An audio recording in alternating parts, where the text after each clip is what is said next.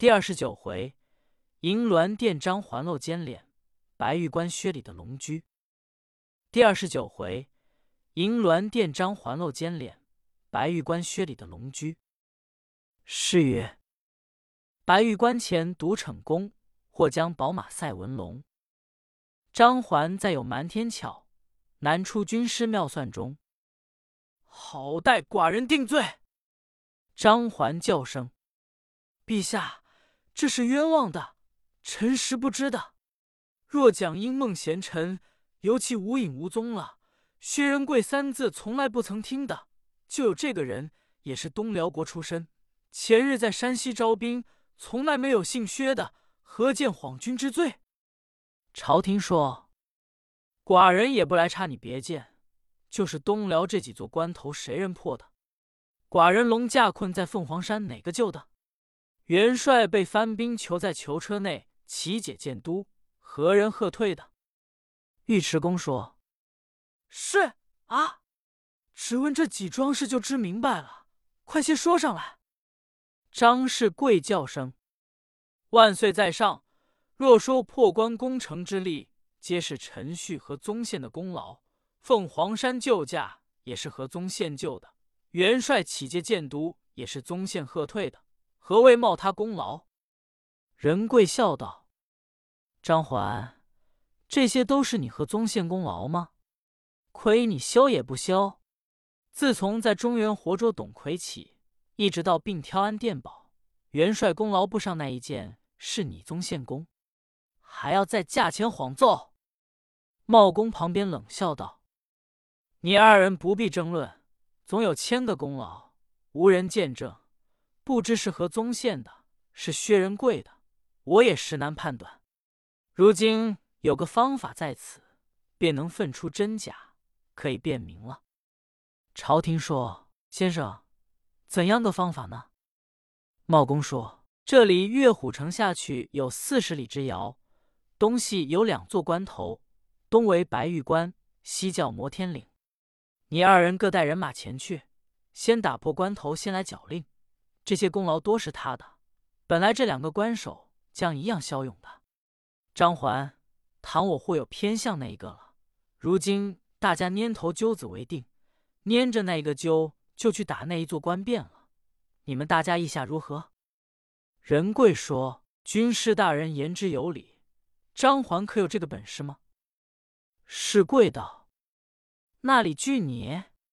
我的宗宪技法高强，大小功劳不知立了多少，何在为这一座关头？就去何妨？茂公就在岸上提玉笔写了两个烟字，放在河中捣乱一捣乱，说：“你们上来取。”仁贵先走上来要取，茂公喝住道：“你乃是五指小臣。”张环到底总管先锋，有绝路的，自然让他先来取。仁贵连忙住了手，应道：“是。”张环上前取鸠子在手，拆开一看，上写“摩天岭”三字。茂公道：“既是张先锋得了摩天岭，薛仁贵去破白玉关，也不必拆开鸠子来看了。”张世贵听说，心中十分慌乱，不管好歹。连忙辞了假，元帅发兵一万，父子六人巴不能够早到早破，领了人马新飞赶到摩天岭。我且慢表。单讲徐茂公说：“薛仁贵小将军，这两座关七星的多在里头，唯有白玉关好破，可以马到成功，手到擒来。这摩天岭好不厉害，总有神仙手段，也有些难破。谅张环不知何年何月得破此关。”方才这两个揪子都是摩天岭，所以叫你迟取，不必拆开来看了。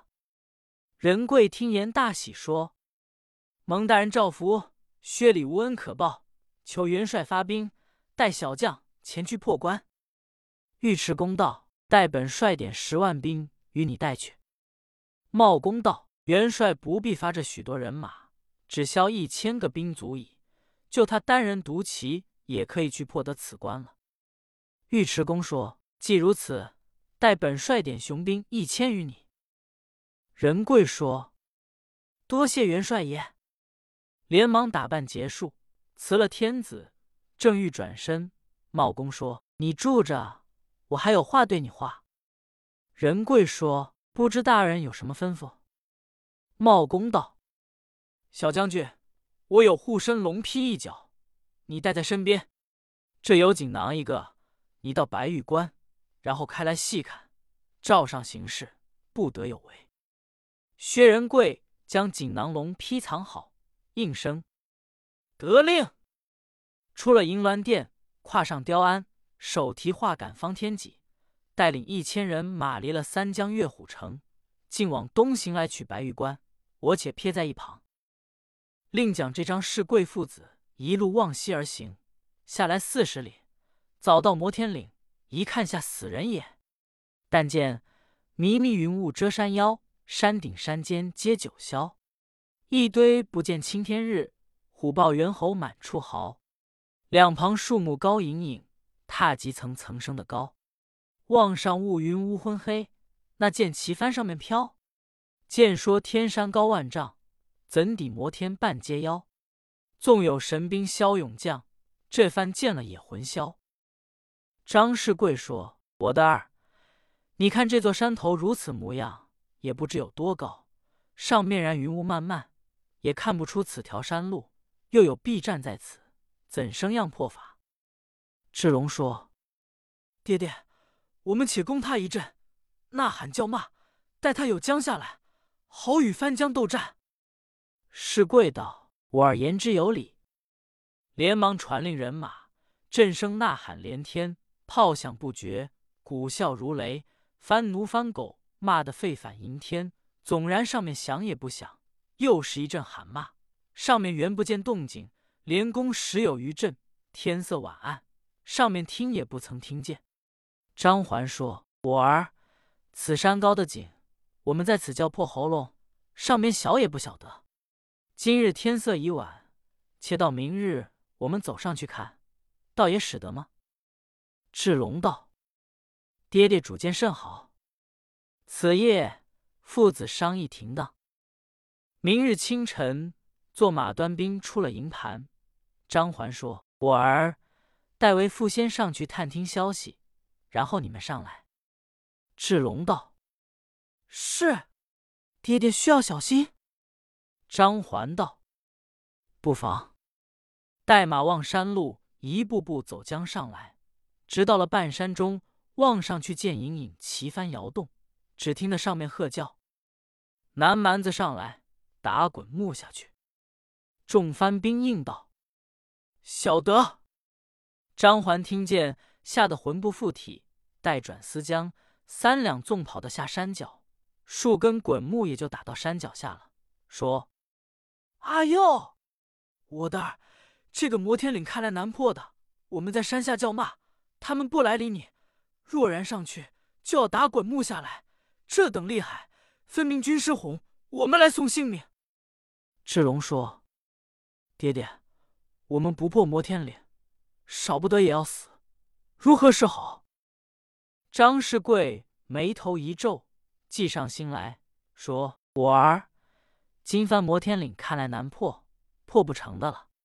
不如带领人马进往黑风关，下落战船过海到中原，只说万岁班师，哄住大国长安，把殿下除了，亮无能将在朝抵敌。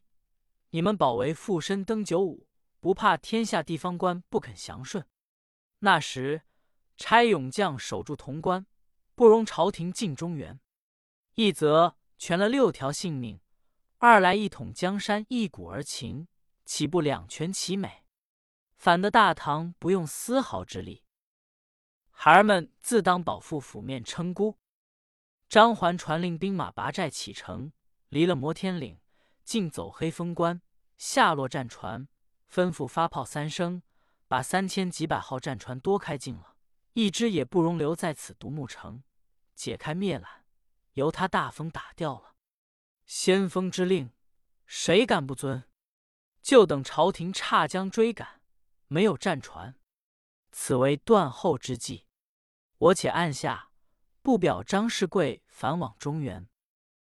单讲薛仁贵带领一千人马，也到白玉关前，吩咐按下营寨。一声炮响，军士安营。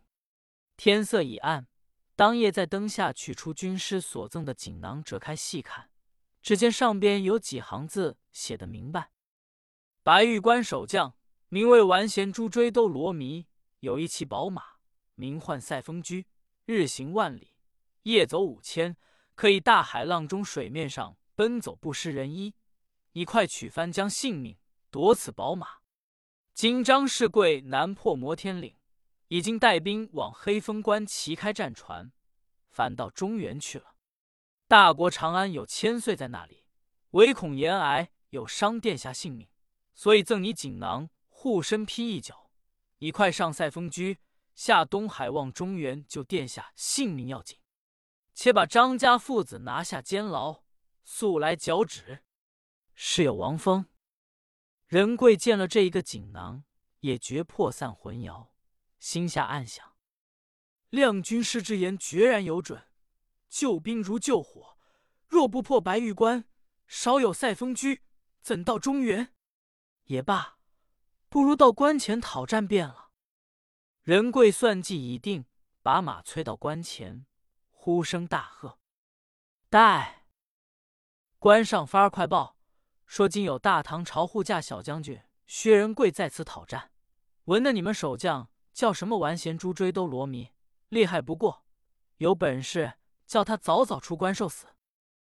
不表关外讨战，单说关内，把都飞报总府来说：“启上将军，关外有大唐人马扎安营盘，早有一将名唤薛仁贵，在那里呼名讨战。”兜罗迷大怒说：“既有唐将在外讨战，与魔家带马过来。”旁有一将应声道：“不必哥哥亲自出马，带兄弟前去取胜便了。”都罗咪说：“既如此，兄弟需要小心，待为兄到关上与你略阵。”二人全身披挂，带马过来，跨上雕鞍，离了总爷衙门，来到关前，发炮一声，关门大开，吊桥坠下，豁刺刺冲出关来。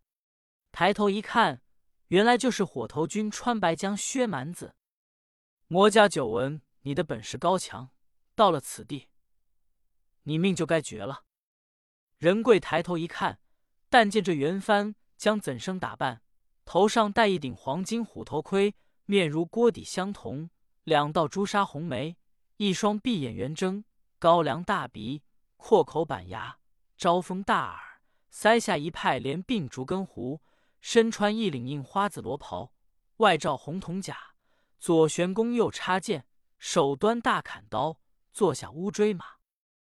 仁贵心下暗想：这一骑马不像赛风驹，未知可是完贤猪追都罗迷？待我问声看。待来将少催坐骑，通下名来。番将答应道：“你要问我知名吗？”我乃大元帅盖麾下，加为镇守白玉关副将雷青，便是。薛仁贵要救殿下到中原要紧，那里还有功夫打话？听见说不是都罗迷，便纵一步，马上喝道：“番狗召集吧！”把这一戟挑将进来。雷青喊声：“不好！”把手中大砍刀往前上，嘎啷嘎啷这一抬，险些跌下马来。马打交锋过去，圈的转来，仁贵喝一声：“去吧！”差役几次将进来，雷青喊声：“不好，我命休矣！”躲闪也来不及，正中咽喉，一命身亡了。关上有斗罗迷一见雷青刺死，不觉两眼下泪，吩咐开关，一马当先冲出关来，大叫。薛蛮子，你敢伤我兄弟，不要走！魔与你势不两立了。薛仁贵听抬头一看，你道他怎生打扮？但见头戴一顶冰铁凤翼盔，面如紫漆，两道扫帚眉，一双铜铃眼，口似血盆，狮子大鼻，腮下一脸五落长髯，身穿一顿柳叶黄金甲，外罩血染大红袍，手执一条银缨枪。坐下乃是一骑赛风驹，那薛仁贵连忙喝问道：“来者可就是玩贤珠追罗兜罗迷吗？”那番将应道：“然也。既闻大名，何不早早下马归降？”仁贵闻他就是，心中喜之不胜，也不打话，巴不能夺了赛风居就走，喝声：“放马过来，照小将军的戟吧！”搜这一戟往都罗迷面门上刺将过来，十二分本事多显出来，那番将怎生招架得住？喊声不好！把手中银鹰枪往戟上嘎啷这一翘，架得双眼昏花，马多退后数步，冲锋过去，卷转马来。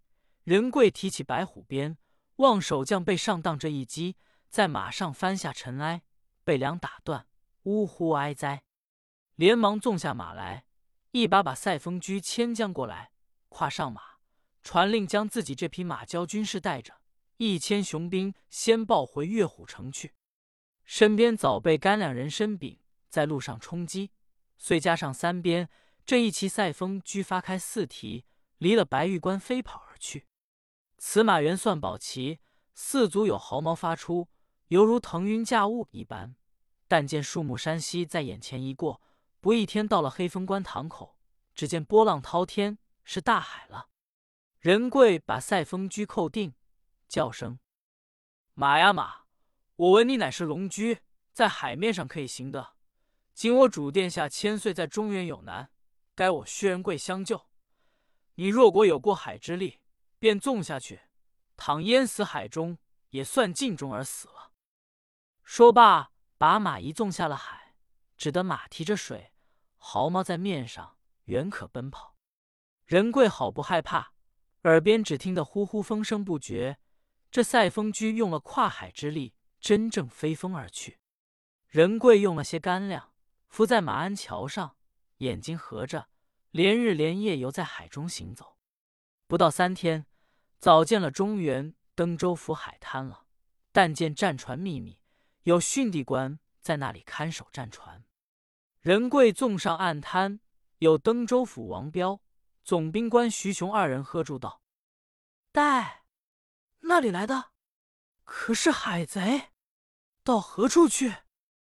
仁贵说：“我乃因孟贤臣薛仁贵，在东辽得功，势如破竹，保万岁龙驾，乃福堂大将，怎说海寇？你等做了训地官员，如何这等不小心？”张环父子瞒了陛下，在中原来谋反，欲夺大唐世界。你们不查明白，竟放了过关去。因此，我随后赶来擒他张环父子，相救殿下千岁。快容我到大国长安去。两个官员听了，魂不在身，说：“你既奉旨前来，可有凭据？”仁贵说：“有的。”身边取出护身披一角。那二人见了朝廷龙批，说：“小将军，卑职们罪该万死，请将军到衙中，待我备酒接风。”仁贵说：“要救殿下千岁要紧，不劳你们费心。”那张环到来有几天了？二人说：“小将军，他是昨日到的。”仁贵大悦道：“啊，如此不妨，还可赶得上。别过。”二人说：“将军慢行。”那薛仁贵离了山东，径走长安。不一日一夜，到了潼关，连忙扣住了马。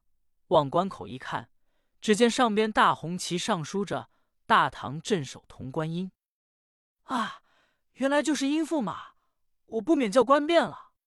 待关上的报与驸马爷知道，说今日有圣旨下，要往长安，叫他开关。那关上的军士问道：“既有圣旨，可拿凭据出来照验？你是什么官长？说的明代，我好通报。”仁贵说：“我乃因孟贤臣薛仁贵，有功于社稷，现有护身龙披在此，你拿去看。”丢上关头，军士接住一看，真的，连忙抱入府中说：“启上驸马爷。”驸马问道。起什么事情？军士禀道：“东辽国奉旨来了一员小将，自称应梦贤臣薛仁贵，现在外边要过关到长安见殿下千岁的。”殷城听见此言，心中暗想：昨日张氏贵父子说朝廷奏凯班师，停驾登州府了，今日缘何又有东辽国奉旨来的？事有可疑，不必理他。说：“驸马爷。”现在龙批在此，殷城接来一看，果是朝廷的龙批。见了凭据，心内踟蹰了一回，便说：“军士过来，放他进关前来见我。”军士答应道：“是。”回身就走，到关上把关门开了，放进薛仁贵，领到帅府。薛礼下马，进入殿来说：“驸马爷在上。”小臣薛仁贵朝见，殷城用手搀扶说：“你乃应梦贤臣，请起看坐。”薛仁贵说：“不消坐了，请问驸马，张氏贵父子怎样过关呢？”殷城道：“郑氏姑也要问你。张环昨日到我关上，他说陛下奏凯班师，已经停驾登州，四五日内就到长安了。为什么小将军？”又说在东辽奉朝廷旨意去到长安，有何急事？到底陛下班师否？仁贵道：“驸马爷有所不知，张环奉旨领兵攻打摩天岭，不想竟把战船一齐开了，赶到中原，往进长安，有心要登龙位。我奉军师密令，赠我锦囊，叫我白玉关上取了赛风驹马，四日四夜在海中赶来。”拿捉张家父子，相救殿下。谁想他哄进潼关，前往大国长安，不多路了。小臣事不宜迟，就要往长安去。殷城听见，吓得浑身冷汗，说：“国有此事，将军请先行，姑也随后就来。”薛仁贵答应，忙到外边，跨上马如飞就走。傅也就通身打扮。带领二十家将，离了潼关，竟往陕西而来。我且不表。如今单讲大国长安右丞相魏征，那夜得其一梦，甚是惊慌，忙上金銮殿。正是：奸臣纵有瞒天计，难及忠良遇见明。毕竟不知魏征金銮殿见价如何，且看下回分解。